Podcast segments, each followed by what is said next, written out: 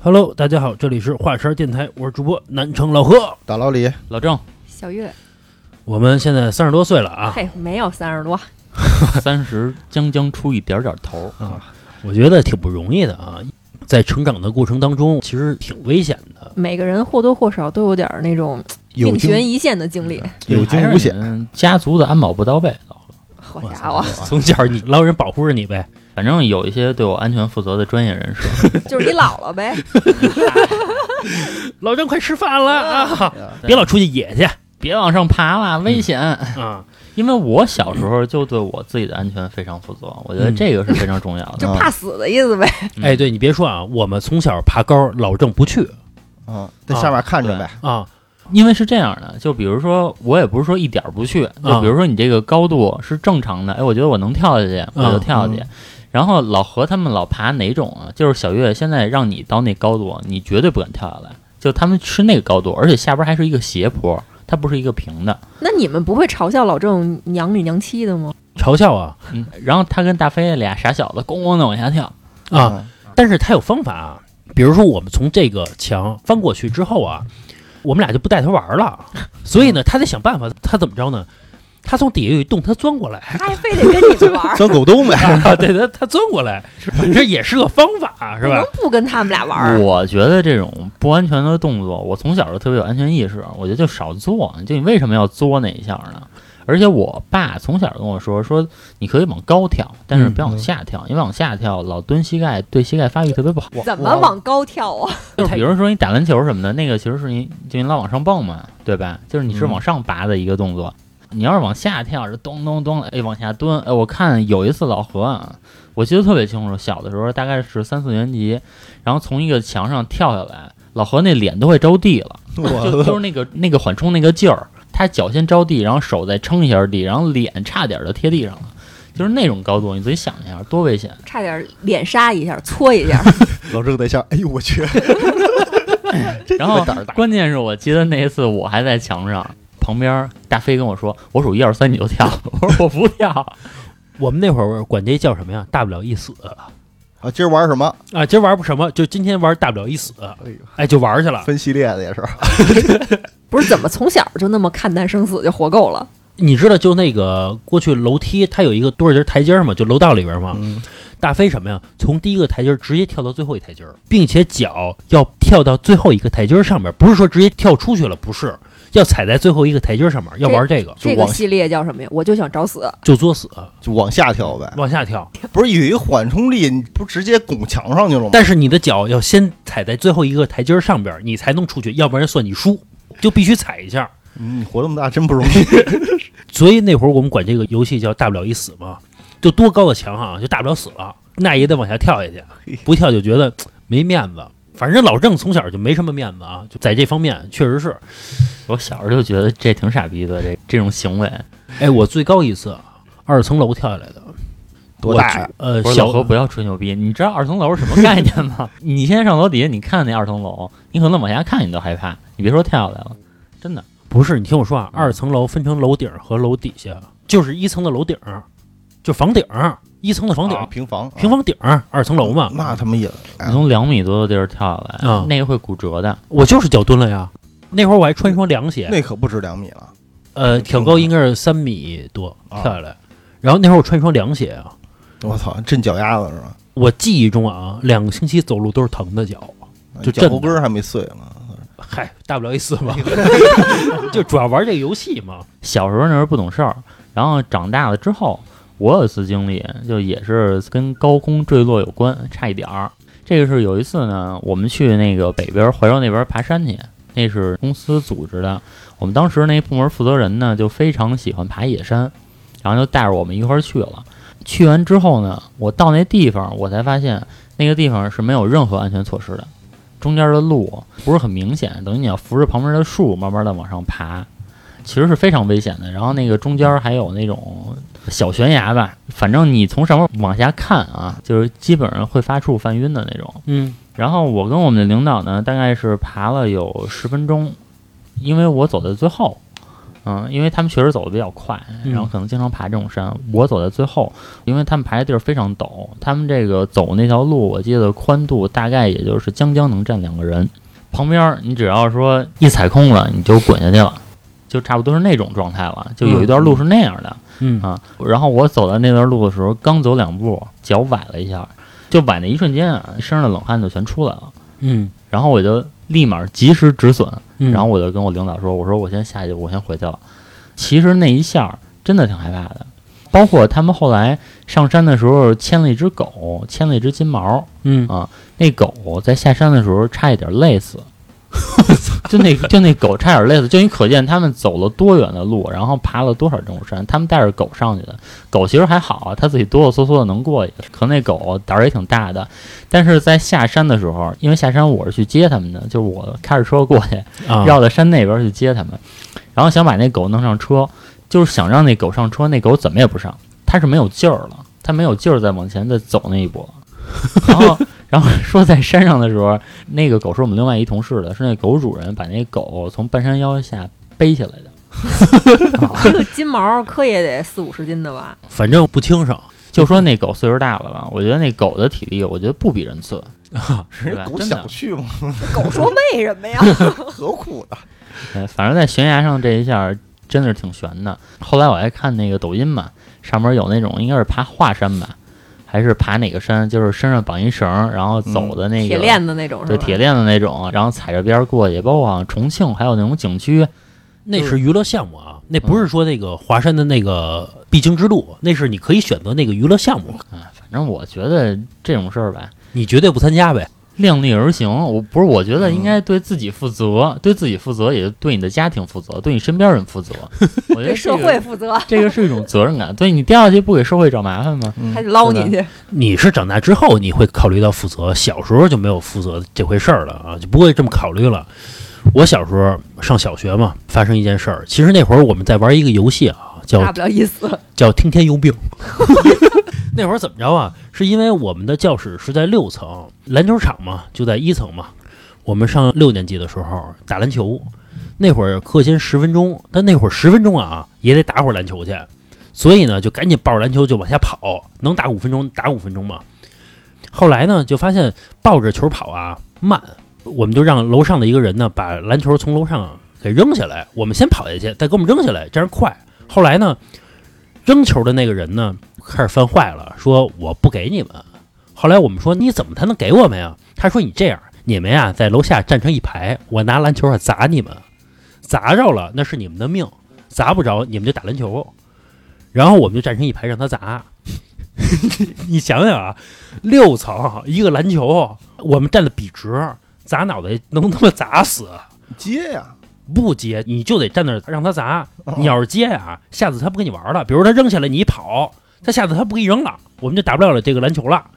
而且啊，他扔他不是说那个自由落体扔，他是往下砸，嗯就是他有一个往下抛的一个劲儿，嗯，所以我们管这游戏叫听天由命，他砸死了真就死了。咋这着过你应们该没事儿吧？篮球，篮球？篮球比足球要沉很多。哦，是是吗？对，啊嗯哦沉是吗？嗯，你你听着拿足球能顶，你啊，听对着对拿篮对，球我我说人家足球嘣顶一下你看吗拿篮球有顶的吗？篮球疼死，而且小孩儿、小学生，你像拿那篮球一砸，真有可能砸死啊！砸着了吗？ 没砸着，要不然叫听天由命的。我命大还行，反正我们玩过这游戏。游戏 听天由命吗？你你们没玩过这种游戏吗？嗯没有， 我没有印象，这我应该没参与过。我小时候就觉得啊，就是这种危险的东西，我真的不行，因为我觉得太危险了。嗯不是就怎么会有这种作死的行为？不是，老郑从小就觉得我们玩的特别野，对，嗯特别野。就我觉得你正常，你打个球或者你干什么，我觉得都很正常，嗯但是你不能作死。就包括小时候打雪仗，我往那雪那个雪球里边塞石头。那你够孙子的。我记得有一次是打雪仗，好像是打老郑，打老郑那头上了，就是里边一个煤尖儿啊，烧炭，对，烧炭那煤，特意挑了一块最尖儿的，反正有一尖儿的，然后那个弄一雪球里边砸老郑头上了，砸完之后老郑就捂着头在那待着嘛，我跑了。因为我过去啊，老郑弄不好得给我两拳， 我一想算了，就别惹这麻烦，就跑了。那个烧完那个炭挺锋利的那个。我记得我小时候有一次，就是去那个我们那个水渠边儿上去玩儿去，然后那水渠边上呢，就是旁边一个池塘，然后我们经常在里头逮蝌蚪啊什么的，深度差不多能有个一米八左右吧，反正那会儿也小，然后感觉看着挺深的啊。嗯然后看旁边停一辆小推车，嗯小推车全是那个烧完的那个煤炭那种嗯，渣子什么的。后来呢，我我也是手欠啊，我去推那小车，想把那小车那个这个渣土哈、给推下去，结果呢，就是把它抬起来之后啊，就没劲儿了，直接就让那个小车那个把直接别沟里去了，连车带人滚下去了。你想啊，全是那个渣土啊，特锋利。嗯，起来之后，我操，身上、脸上，我操，全划了。关键是你那山沟里边还都是煤渣儿啊，对啊，我觉得小时候有时候开的玩笑挺危险的。我记得我上大学有一次也是，你知道那个叠罗汉，就可能最底下有一个人嘛。嗯就是有一天，我跟我们宿舍另外一哥们儿在那玩儿，嗯他也给我压底下了。然后宿舍其他人呢，看我在底下，咣咣咣都上来了。啊，嗯然后但是啊，前几人都没事儿。我们宿舍有一哥们儿啊三百斤， 我操真的是三百斤。啊！然后他就直接压在最上边来了。个助跑他压在最上面那一瞬间，我明显感觉我骨头都紧了一下。嗯，就是感觉就是往下陷了一下那种感觉。就我实在不行，我说我说赶紧停停停 停，他们听你的吗？我得赶紧出来了，因为我因为我当时都急了，我操！你就感觉你的骨头往下陷了一下，嗯知道吗？你回头体验一下到底。我们几个人压你肯定没事儿，嗯但是说那个就相当于十个人压你啊，我那会啊儿真的是在那个寝室里头，在啊床上头压，真把骨头能真能压碎了，有可能啊一巧劲儿，啪一下塌了，这人扁了。嗯，反正那会儿我们没上去，两百多斤的吧，也是五六个人吧。这个肋骨要是骨折，要是扎肺里，我跟你说呀，你这辈子就是都难受。我跟你讲一故事啊，我跟我表哥大飞玩什么啊？压头骨， 压脑袋怎么玩啊？这个游戏叫什么名儿？你记得这没看看谁死。呃，这个没有名儿啊。反正过去的构造是这样的啊，就是床和那暖气中间呢有一缝儿，嗯那缝儿呢一般就是一个小孩儿嘛能钻过去。然后呢，我跟大飞在家里边无聊，大飞呢说：“老何啊，你躺在缝儿里边儿，嗯我拿呀枕头啊放你脑袋上，嗯看看你这个脑袋承受力能承受多大。”然后呢，他就把家里所有的枕头，包括被子，全都拿过来了，嗯一层一层的这个叠着落我脑袋上面嗯。最后啊他跟我说是沉吗？我说不沉啊，确实不沉啊。他说这样，啊他说呀，我踩这上面，你看你能承受 吗？我说你要是这么干也可以，但是一会儿得让我再踩你一下。啊他说行，然后他就踩这上面了，我脑袋就特别疼。嗯我说我说不行不行不行，我受不了了。然后他说行，赶紧下来了。下来之后我说该我踩你了，然后我就踩他。嗯，我们俩玩这个。踩凹了，你这个就适合说那个老人喜欢给这小孩儿睡扁头， 你直接踩一踩不就扁了吗？我哦发现其实你跟你哥大飞啊，俩人挑战这东西。还都挺奇怪的，我记得那会儿我听老何他妈说呢，说那个他跟大飞捂被窝里，啊，大夏天捂被窝里，看谁先受不了。那会儿是一三伏天儿，在我们家，大飞把我们家那个被窝给找出来了。他在一块儿睡觉，他盖上了，他说暖和。他说老何你也进来一块儿睡，然后我们俩一块儿进来一块儿睡，而且啊，需要我们俩把所有的身体全部贴上。这种情况下可以保温。那会儿也没有空调，也不开电扇，大三伏天儿的拿被窝捂着我们两个，嗯看谁能坚持得住。后来谁赢了？后来家长给劝开了，说你们俩在捂家坏长了，得洗被 窝，这捂一身臭汗。一身汗啊蒸桑拿在里头，啊啊！那会儿觉得很有意思，这么玩儿啊。嗯，不是小月，你没经历过这种事儿吗？是不是女孩没有这种挑战女啊？孩儿没这种挑战。我印象最深的一次就是有一次我跟我爸妈，呃，去我奶奶家，然后我嗯奶奶那会儿在一个就是公交车的总站，嗯就是那种巨大的那种啊。九字开头那种特大的那种公交车，那个年代呢，是你还可以进了这个公交车开到站以后，你再拎着你的行李下来。嗯然后那时候我特别小，估计也就是四五岁吧。你想嗯，也就到男人的大腿都不到，可能就是膝盖上面。嗯然后这个大公交有盲区啊，我爸妈没看住我，他好像弄点什么给我奶奶买的瓜果梨桃的东西，嗯，然后我就自己上那个园区里面玩去了。嗯然后正好赶上一辆公交车出站，当时我就是觉得我身后急刹车非常刺耳，等到我一回头的时候，我就一屁股坐地下了。为什么？因为我看到一个巨大无比的公交车头在我后面。然哦，后当时那个公交车司机下来以后，我这么多年我都记得啊，那叔叔真的吓坏了，嗯，然后就指着我就开始骂，说他妈这是谁们家小孩啊，不看好了，巴拉巴拉就这种话嘛。然后我爸过来就踹了我一脚，因为当时就是吓坏了，他肯定是我跑到他那个盲区里面了。如果说他没有低头看那么一眼，我就直接压死了。嗯啊，有可能。就是我到现在我都记得，我这一回头看见一个巨大的车头在我后面。如果你躺下呢，车从你身上过去了。其实也有可能，成龙的电影不都是这样吗？每次成龙啊一拍那种电影儿，就车从他脸上开过去，我老觉得要扫着鼻子得多疼啊！但是你放心吧，幸运的只有成龙，不会是你。 哎，我之前大学的同学给我讲过一故事啊，他说他在上高中的时候军训，训练完了，教官就让说大家一块儿原地休息一下，有坐地上有喝水的，有这个聊天的，还有这个四处溜达的。然后我一同学呢就看见有两块大石头，他就跟另外一同学说说你能从这石头跳到另外一石头去吗？嗯，那同学说呀说能。嗯，然后我同学说我不信啊，他同学说你先跳，我就跟着你跳，不就完了吗？说你要能跳过去，我肯定能跳过去。然后我同学就顺利的跳过去了，然后另外一同学呢也跟着跳，从第一块石头跳到第二块石头的时候，滑倒了，嗯一屁股就坐在这个第二块石头旁边的地上了。然后我同学就笑他呀，说那意思那么笨啊嗯。结果慢慢发现，摔的这个同学呢表情不对了，特别严肃，而且啊目光呆滞。然后他就问那人说你怎么了？说快去叫教官，说我一块儿出事儿了嗯。然后我同学就慌了，不知道什么意思啊，以为是比如说摔骨折了。后来把教官一叫过来之后，发现什么呀？这人那个蛋被嗯扎了一个洞。我操，原因是这个人摔在的地方有一棵树被砍掉了，还剩四五厘米的一个小树枝儿了，小树茬儿了，正好坐在那个尖儿上面了，我去，把蛋直接扎了一个洞。那不废了？ 后来送医院了，他说应该没事儿，能缝上，但是我不知道后续有没有影响啊，这不知道，因为那会儿刚高中，也不知道能不能用还。哎，我问一下，是说这个两个蛋如果少一个走路会歪吗？这哪儿听的呀？胡说八道。哦，不会是吗？我听说啊，耳朵少一个会歪，说因为人的平衡是在耳朵上边儿，耳朵上面有一东西叫小石，那个石头需要平衡。你看有人平衡感特别强，它是说明耳朵那个管那叫小石的那个东西啊，分布的特别均匀。如果不均匀的情况下，这人平衡感就特别差。啊，他们有的会得耳石症，耳石症就会啊啊啊平！衡反正是耳朵就我有一个疑问啊，啊，你说这个平衡感是在耳朵上，嗯那为什么比如单腿站立吧，啊，你睁着眼睛就是要比闭着眼睛强呢？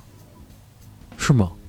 当然了，你自己试一下，就是你待会儿你单腿站立，啊你睁开眼睛，比如你能站十秒，那啊嗯你闭着眼睛可能就两秒。是不是因为你睁开眼睛你更有安全感？因为单腿嗯站立的情况下，本来你就是对周围是不确定的，对，睁开眼睛可能会更有安全感。害怕吧？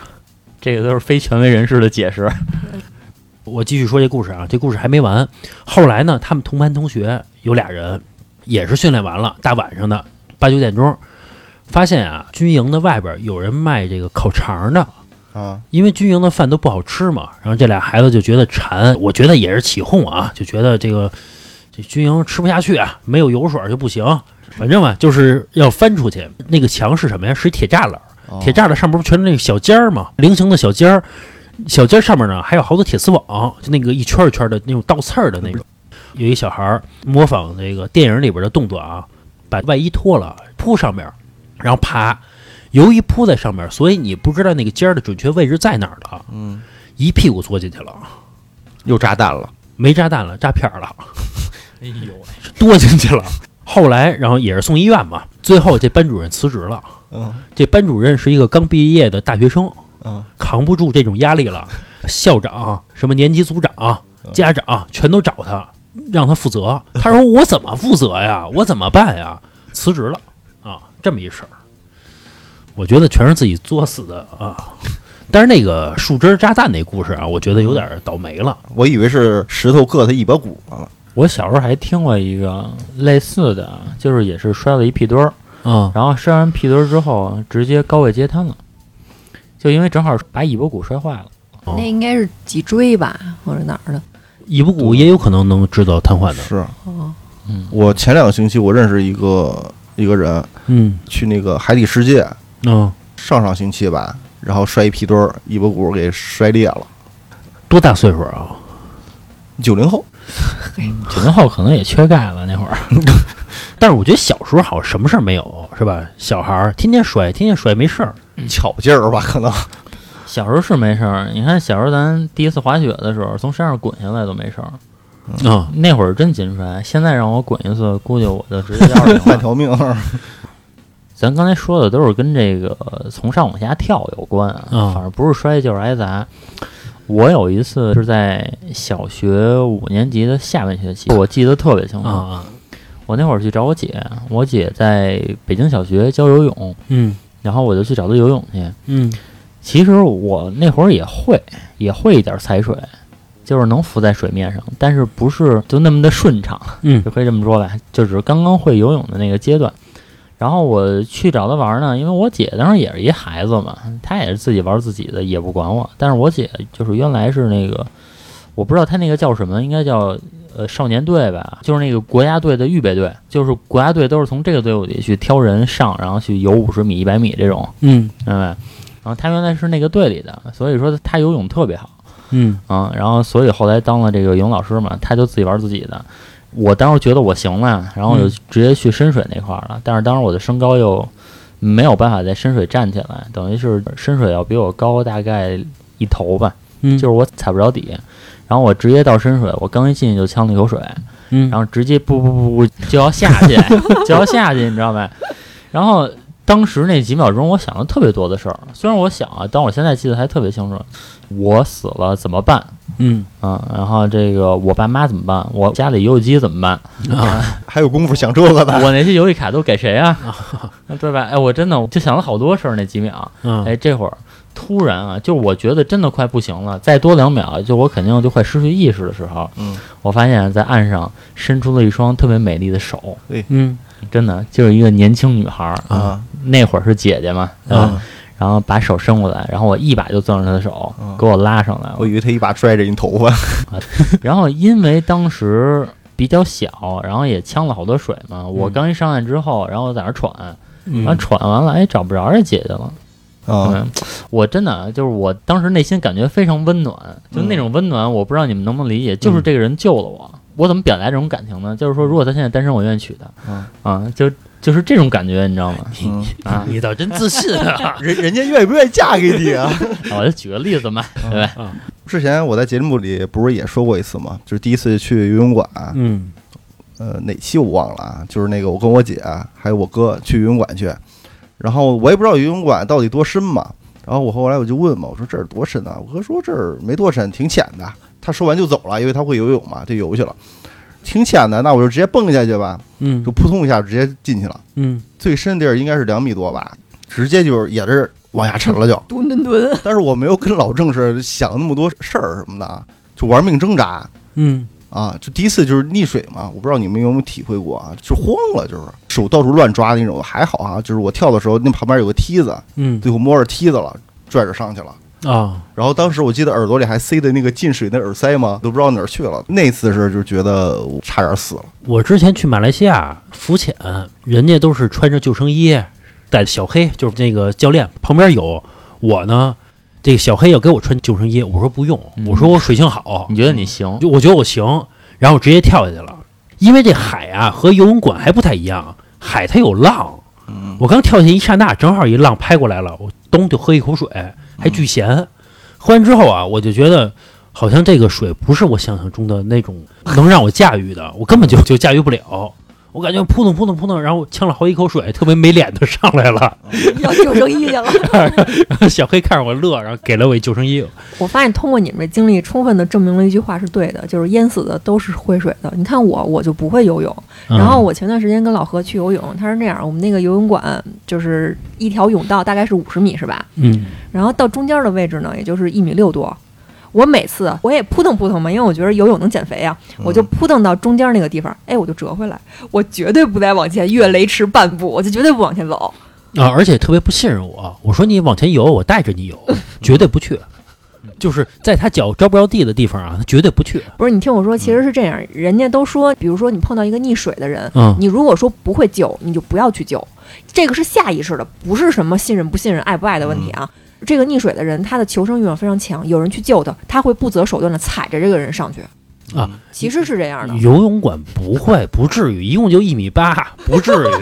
你踩我也没事儿。不是很害怕，其实是就是是不会游泳的人，你没有这个救生设备的时候，他是非常非常害怕的。啊，对反正自打那次之后，反正给我落下阴影了。老李现在我还怕水怕水，啊怕水了是吧？哦，可能跟我不太一样所。所以好多人一听我海边长大的，我不会游泳，啊都笑话我，我从第一次看见海岸，啊我就有一种感觉，亲哎我切感你。我是想海的儿子，我想征服它。就 我觉得大多数游泳的人啊，都会有这种经历，就是你觉得你游一圈儿来回没有问题，嗯，比如在海边儿。但是我那次呢，就是在海边儿，我游进去也没有问题，游回来的时候没劲儿了。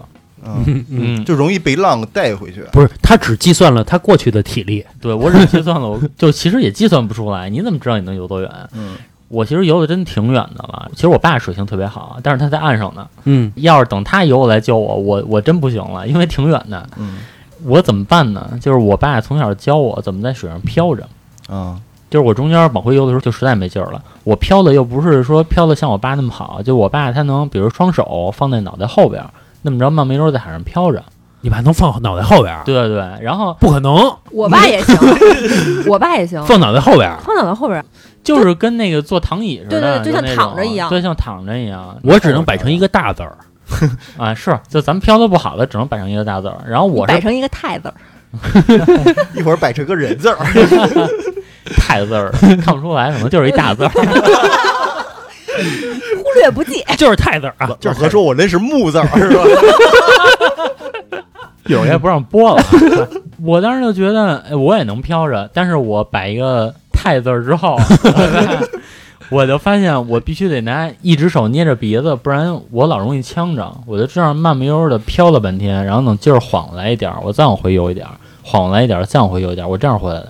那你心理素质真强，嗯啊，那我这想征服他们，不得嘿想想手段吗？因为飘着的时候需要真的放松，对你才放能松飘得住，嗯绷着劲儿你飘不住。嗯嗯嗯，反正吧，我通过这个和小月去游泳馆的故事啊，我就发现她真不信任我。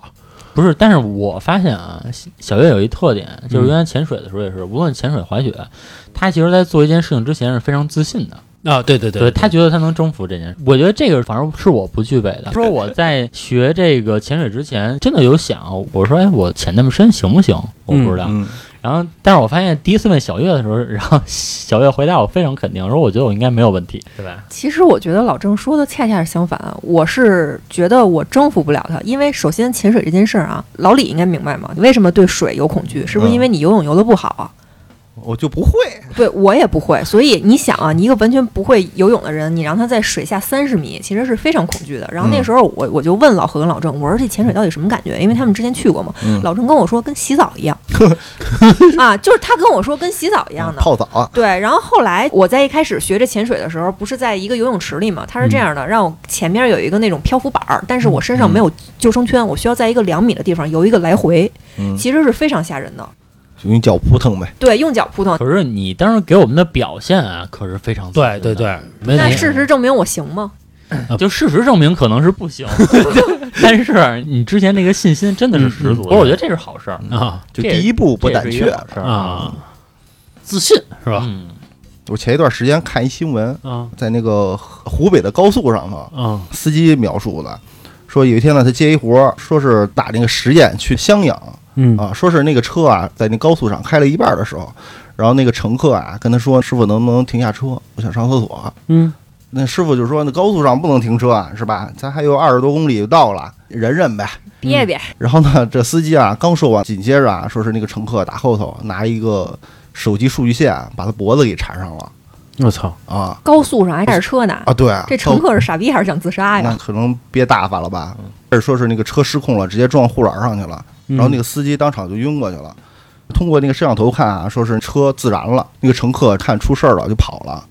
后来那个司机是怎么醒了？说是车自燃给烤醒了，烤醒了之后， 太热了，后来警察来了才把火给灭了。那脾气也太爆了，不是想打劫，就是想拉屎，然啊后他不给他停，这人是不是精神有问题啊？有可能。嗯我之前坐一个长途车，那司机一边开车一边抽自己嘴巴，太困 了，就那哈欠啊。嗯我觉得啊，我坐了大概两三个小时的车啊，他应该打哈欠打了一个半小时，一直就没断过这哈欠。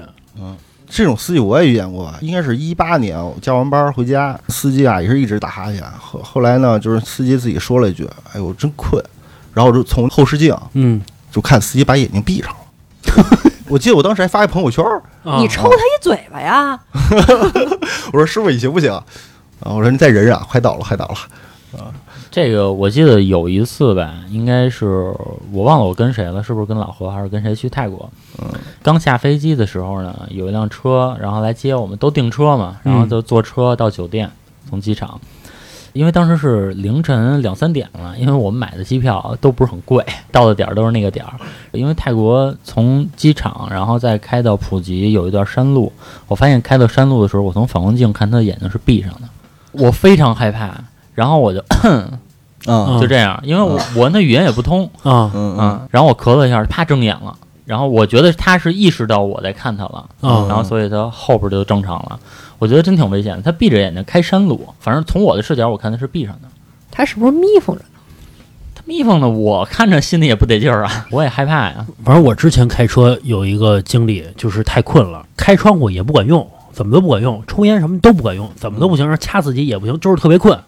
后来怎么醒了啊？是因为中间我睡着了，我闭眼的时候是在桥下，我醒来的时候我已经开到桥上 了。当我睁眼的时候，一身冷汗，我醒了。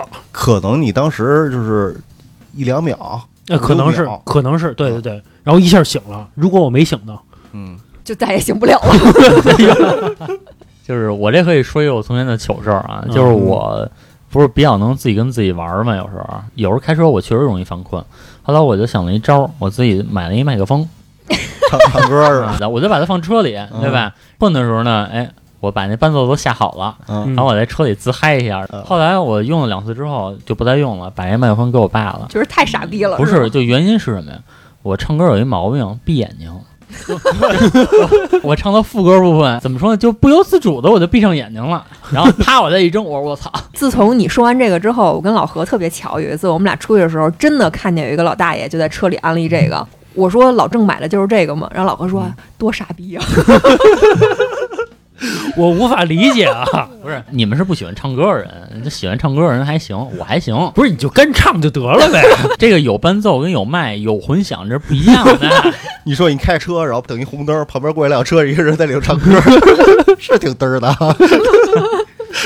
不是，因为你困的时候，你确实不知道该买，这真的是一招。人家专门有卖这种东西的车载麦克风，为什么会有这种东西？那说明市场有需求。那人是后座人唱歌用的，不是不是，就不是后座那线都没那么长，它就是因为还是有广大的司机朋友们有这个需求，人才卖这个东西，对吧？有有道理市场才有产品，有道理。 你是怎么能连上麦的呀？插哪个口啊？就插点烟器上。啊，就是那充电的那块儿、哦啊，等于其实你的伴奏和你的麦其实不是连上的你的麦克风会先连一个蓝牙，啊，蓝牙是跟车连上的，然后你的伴奏嗯也可以是手机的伴奏，我也不知道它怎么弄的，好像是两个蓝牙吧那意思。但是你麦克风是插在点烟器上的，挺嗨的，挺嗨 的。我有时候唱到副歌部分，叭一闭眼睛，我操！你应该买个那种头戴式的耳麦，反正有一次我坐那老郑的车，我发现怎么没麦克风啊？他说啊，这唱歌用的。 我操，我真惊了。老郑有一个能力啊，其实是我一直不具备的，他自己能跟自己玩好久好久，他总会想一个方法来跟自己玩儿。嗯，比如呢，就是比如你看那刚才麦克风也是，还有就是我上小学的时候啊，最后一堂课了，自习课，上完课之后就开始放学了。比如说还剩这个二十分钟就开始下课了，大家一般都把书包都收拾好了，准备好了，就开始等着这个下课。一般情况下呢，同学们都是就是坐好了冥想，嗯或或者说聊天儿。老郑怎么玩呢？老郑把这个座椅全都收拾好了之后，嗯拿一张纸撕一个小人儿出来，拿这小人儿啊，在这个课桌上滑冰。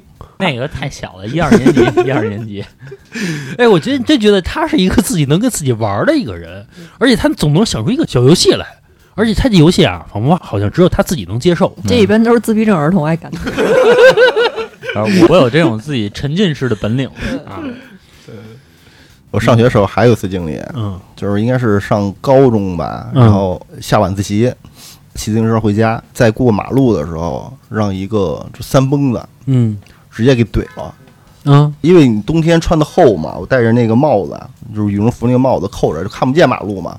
那会儿已经挺晚了，大冬天了，我没车，也有可能没听见啊，就直接横穿马路，直接侧面一辆那个三蹦子，咣给撞上了。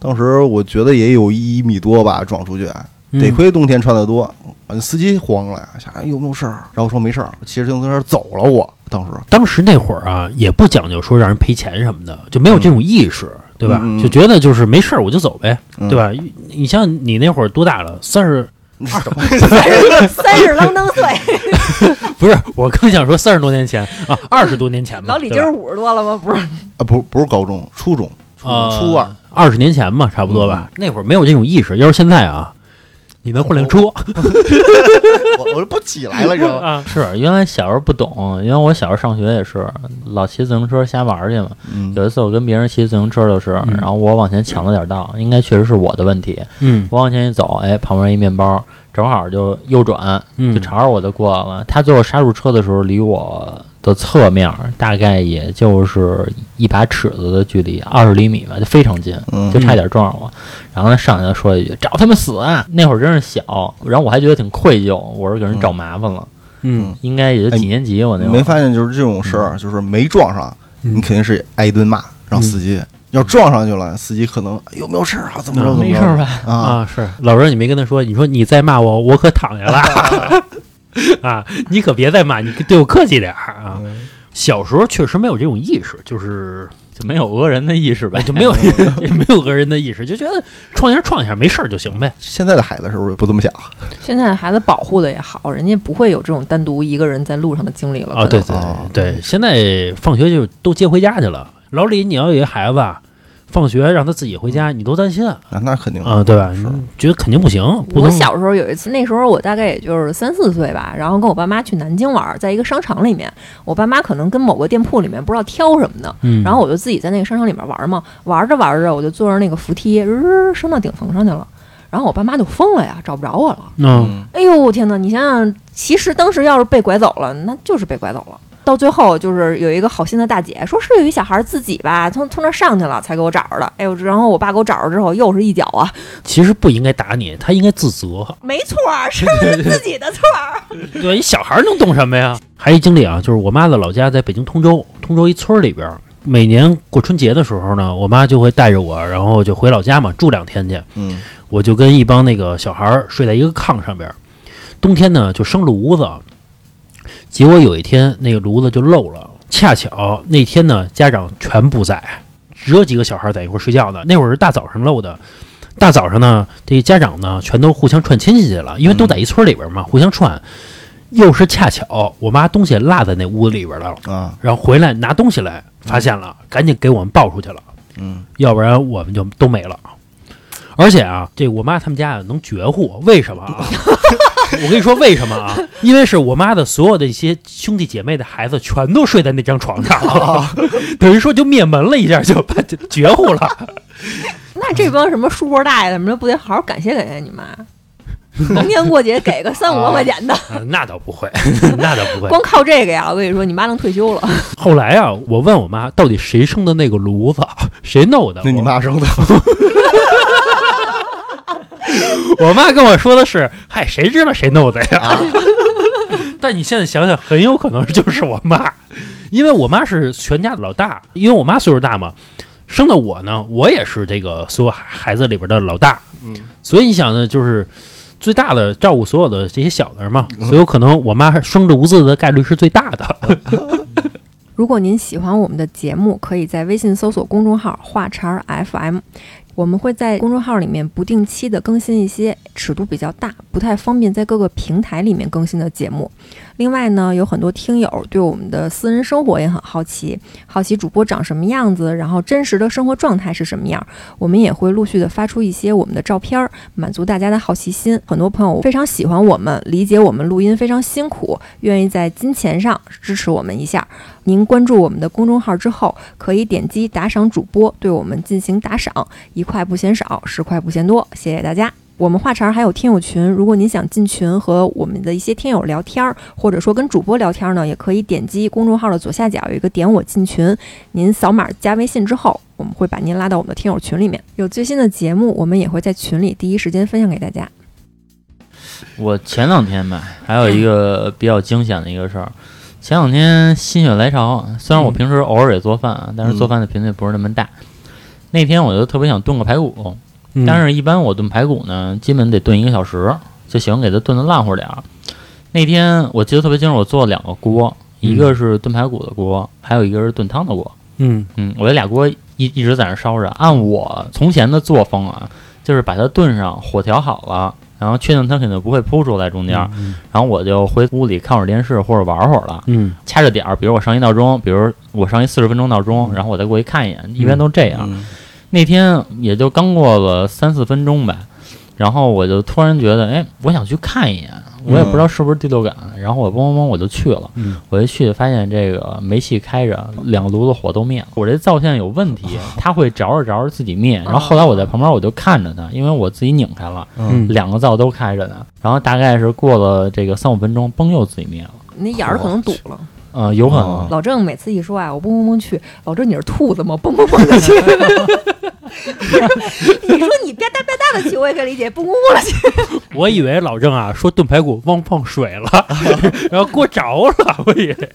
这其实挺吓人的。我要一直嗯开着煤气呢，对吧？家里就我自己一人儿，可能这期节目就跟你们录不了啊了。对，嗯老郑幸亏醒着呢。比如说他玩电脑呢，他万一说我眯一觉去，啊，那就彻底也醒不来了说不准这期就是告别老郑，嗯啊，叫悼念。 啊啊疼痛缅怀，之前咱们录一期节目叫《一路走好》嘛，嗯是老郑他爷爷去世嘛，嗯啊一路走好二》想念我们的朋友啊老郑。我接下来再给大家分享一个吧，这个倒不是我的亲身经历，是我听别人说的。嗯这件事儿啊，就是这个时间点啊，他记得非常清楚，发生嗯在一九九八年的九月份。九月份呢，正好赶学生开学嘛，这个嗯小孩儿大概是上小学，特别巧，他们学校啊大装修，嗯然后老师就通知他们家长啊，我们这个开学啊呀、得延缓几天，嗯是吧？家长觉得烦呀、我得多看孩子。但是这个小孩儿高兴啊，我又能多个十来天的假期，那当然很很高兴了。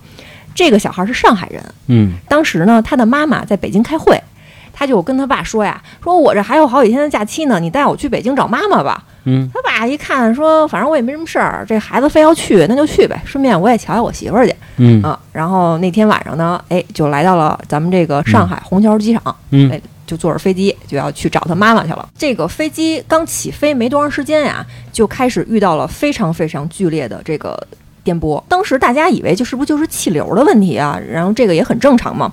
但是呢，紧接着广播里面就响起了机长的声音，这个意思就是我们现在碰到了一个意外。嗯然后，因为起落架的一些问题，我们可能会进行一些就是说大幅度的这种攀升，然后再下落，请大家一定一定要系好安全带。当时呢，所有的人就都慌了，说机长怎么会说这种话呢？一般可能顶多由这个空姐儿来告诉大家一声系啊好安全带，说点这种片儿汤话就完了。但是那天他记得非常清楚，是机长跟他说的。然后紧接着他们就能感觉到这个飞机几乎成了九十度角，就是再往上那么攀升，然后嗯紧接着又调转下来，然后往下那么俯冲，连续了两次这种甩飞。然后这个客舱也试压嘛，嗯就是那个上边那个安全的那个气囊就打开了，然后这个氧气罩什么的嘣楞嘣楞全掉下来了，就跟嗯电影里看到的那个似的。然后当时这个客舱里所有人都吓坏了，就开始尖叫，然后哭什么的。然后空姐儿就在广播里安慰大家，类似于什么做好心理准备，然后我们现在这个飞机遇到了意外，巴拉巴拉，就说一些这样的话。然后这个飞机还是非常颠簸，然后出现这种情况，他记得特别清楚。他说他爸的眼镜儿都给甩掉了，他爸呀当时啊掏出了一个小本儿，当老师的嘛，有这个嗯写遗嘱了，啊，真的，他说我记得特清楚，我爸已经开始一边哭一边写遗嘱了，整个的这个客舱里面全都是那种哭声，到最后没有人说话，就是哭声，大家全在哭，就非常害怕。因为他那个时候岁数比较小，也就是小学嘛，到现在他很多记忆其实有一些模糊了。他就是记着到最后这个飞机就是非常快速的俯冲下来，然后就是用这个机头嘣嘣嘣嘣嘣在这个虹桥机场的这个地面上一直摩擦着，最后停下来了。然后那些消防车喷那种泡沫，跟电影里演演的一模一样。然后那种黄色的那种逃生梯子嗯也从舱门里面顺下去了。他就是被他爸从那个黄色的气垫梯抱着滑下来之后，到了第二天看新闻才知道他们上了新闻联播了。这是中国民航史上第一次紧急迫降，后来还拍成了一个电影，大家都看过，就是紧急迫降。哦，哦，这是他自己的一件亲身经历。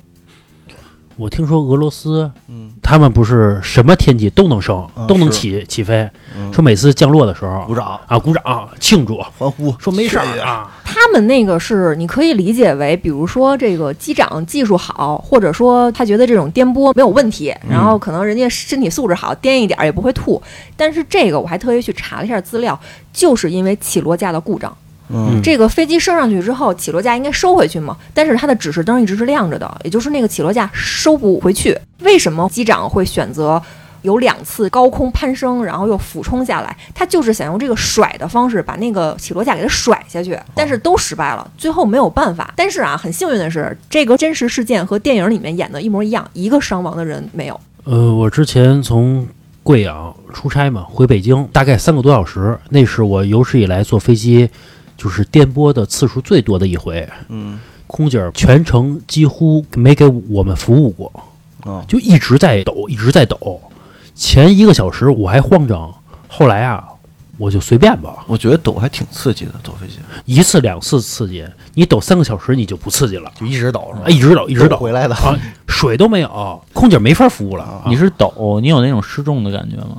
啊没有，哦，我去往新疆飞的时候，啊飞机可能瞬间下降多少多少米，然后你会失重，啊，就你整个人会失重，然后那个是非常害怕的一种感觉，那会儿才觉得安全带是有用的，是嗯吧，？对，啊，要不然你就飘上去了，是吧？啊，呃，那个好像不会， 是吧？好好像是不会啊，好像不会，但是你肯定坐不稳，啊嗯啊，我觉得虽然意外是一个小概率事件啊，但是人生很漫长，所以小概率事件加起来，那也就不是小概率了，对吧发？生在你身上就是百分之百。